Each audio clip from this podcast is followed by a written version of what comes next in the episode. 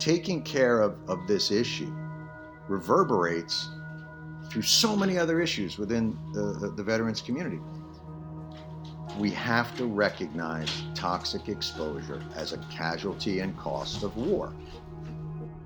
They're going to say two things the science we, are, we're not sure about, and the money.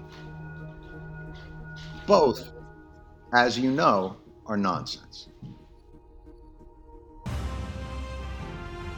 Welcome to the Policy Vets Podcast, engaging with leaders, scholars, and strong voices to fill a void in support of policy development for America's veterans.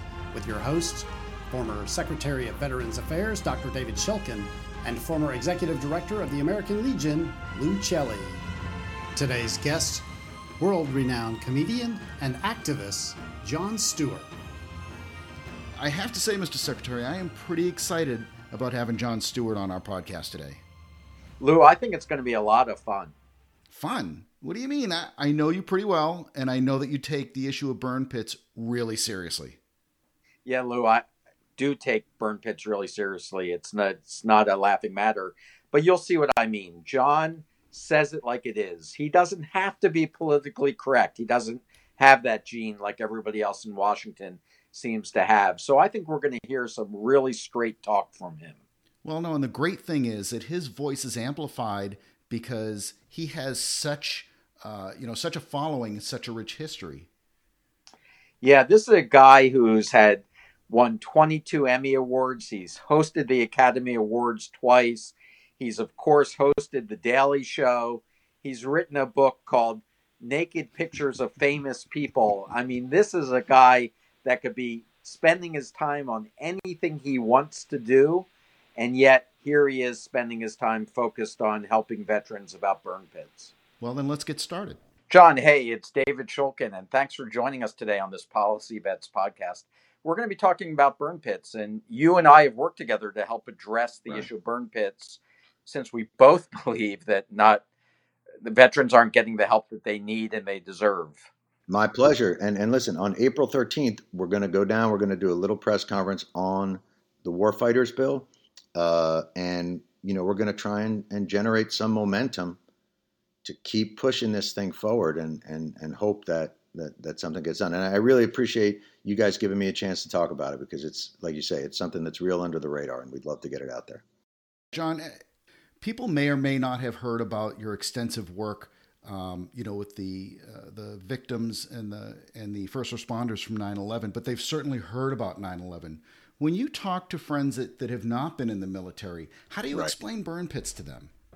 I mean, you know, the, the, the first thing you've got to explain is is that, you know, uh, the rules of engagement in war are very different than than what we have here. And I can remember even the first time that uh, I'd gone on a USO tour to Afghanistan, and, and we were in Kandahar, and you know everybody's eating over here, and and right over here you smelled must have been fecal waste, but no, it, it can't be. That can't be possible. And I said to somebody, you know, what, I don't mean to be rude, but, but what is that smell? And they said, well, oh, that's poop pond. And I said, well, I'm sorry? Oh yeah, no, the, it's an open sewage pit that uh, all the waste of the base goes to poop pond.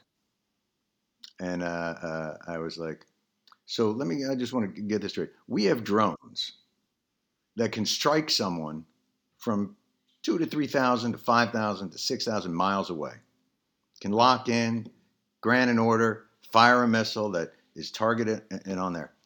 We can't cover soldiers' shit, and they have to eat and sleep right next to it.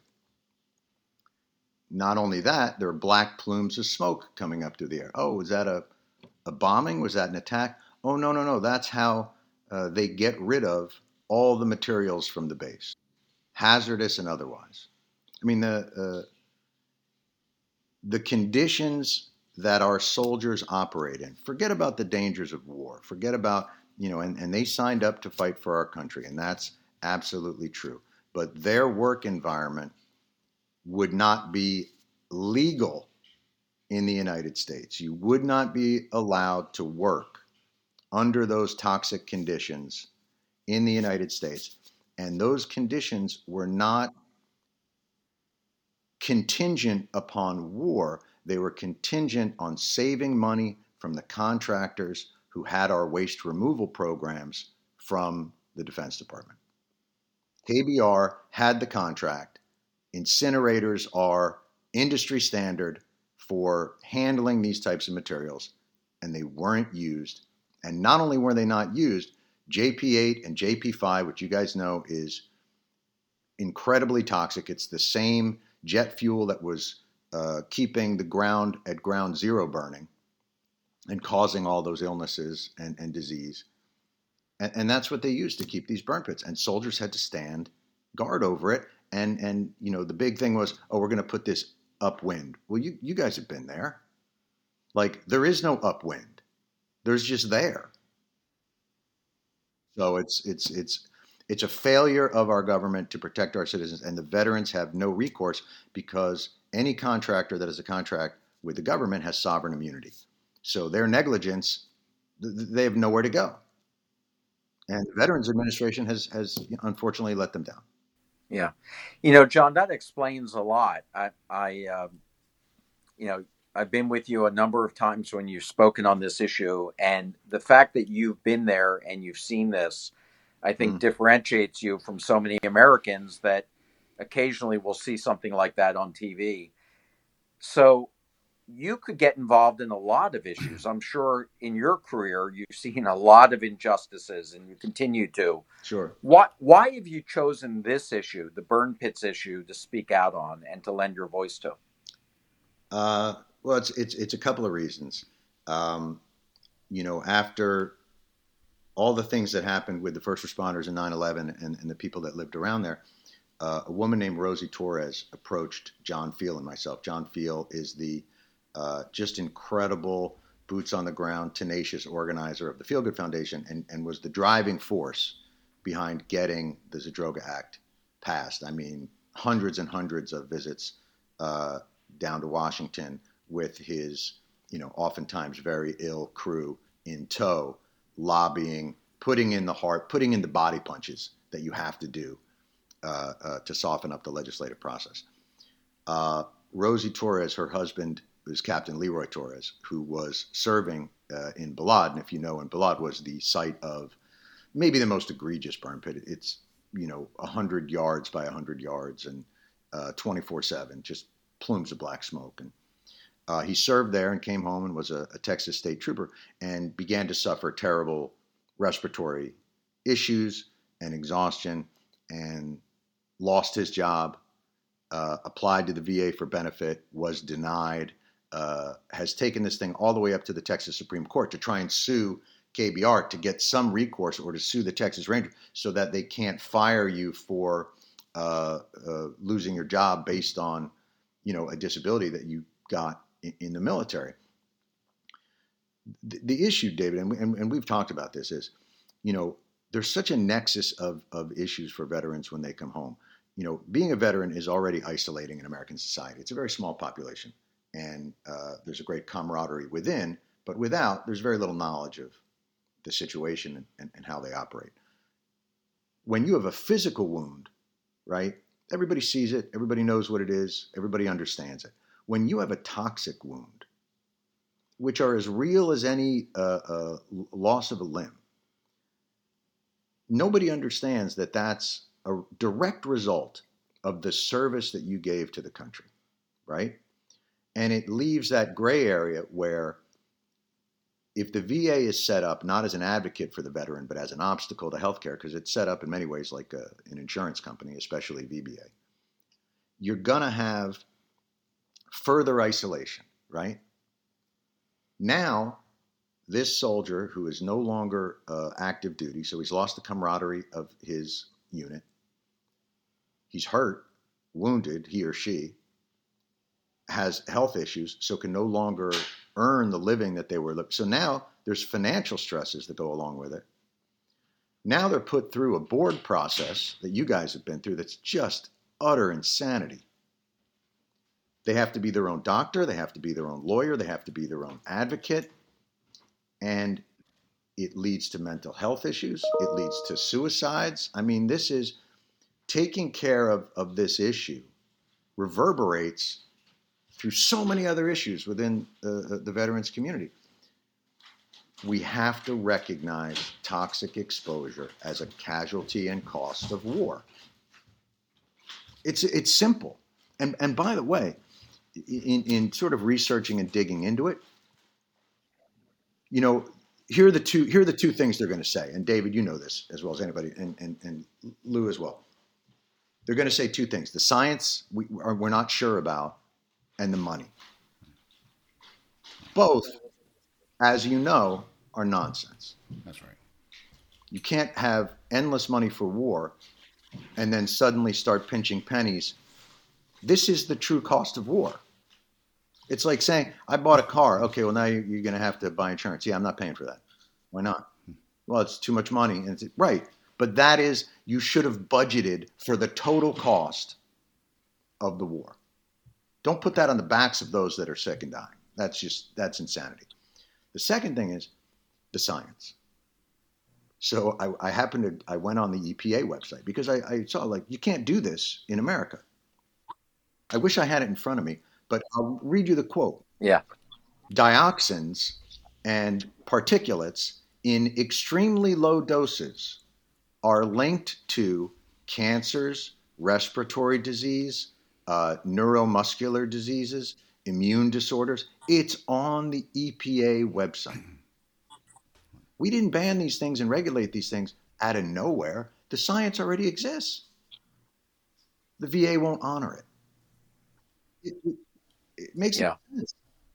Jon, it's one of the reasons why um, it was it was so frustrating to see on the VA website for a long time that the VA said that there were no known adverse health consequences to burn pits, and you know, you and right. I would shake our heads at that. For, fortunately, when the Biden administration took over, that statement got removed, and um, I hope that that's a recognition of some of the things that you're talking about, because I think the science really is clear that you know most people that are listening to this would not want to be exposed to the types of to- toxic waste that you're talking David, about. it would be illegal. Yourself. It would be illegal in this country yes. to put people in a work OSHA environment all over them. That's right. of that toxicity. Illegal. Right. You'd never be. I, I, I, I, challenge anybody. And the second part of that is, you know, they always quote the National Academy of Science or these other studies. If you really dig into the study, it doesn't say there's no correlation. What it says is we don't find a correlation due to insufficient data. And where's the insufficient data from? The Department of Defense. So it's the, the second part of this, and I want to ask you about this because the regulations at the VA are very clear unless there is a preponderance of evidence, unless it's pure speculation, and there's a preponderance of evidence against service connection for a health condition for a veteran, the benefit goes to the claimant. It's in their title charter. So, how is it that when you put through this process, what it says is uh, uh, you have reasonable doubt? If there's reasonable doubt that the exposure uh, uh, for the veteran could lead to this type of health condition, the benefit goes to the claimant. They're ignoring the EPA's science and they're ignoring their own charter. Well, Jon, that's the way, as secretary, that I interpreted it as well. The what I interpreted my um, statutory obligation was that if it was more likely than mm-hmm. not to have harmed. By the way, tie goes to the runner as well. I mean, these are these have been adjudicated in court. Yeah, unfortunately, that's not always the definition that's being used, and the problem is is that different agencies and government are using different definitions, and that leads us to one of the reasons why I think it is important that Congress come in and clarify their intent, and that will lead to a legislative process, and that's certainly one of the things that we want to talk to you about today. I know that you're aware of some of the mm-hmm. legislative bills that are being put in place. Uh, unfortunately, we've seen them introduced in right. different uh, sessions of Congress, and they've not really gain traction. Do you think that now that we're in 2021, that we're entering a different time where the bills being introduced by Senator mm-hmm. Gillibrand mm-hmm. and Rubio and Senator Tillis are going to finally get some traction? Well, that's about all the time we have for today.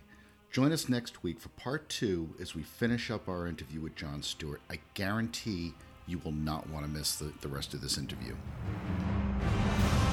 Thanks for listening to the Policy Vets podcast. For more information about projects and other podcasts, go to policyvets.org.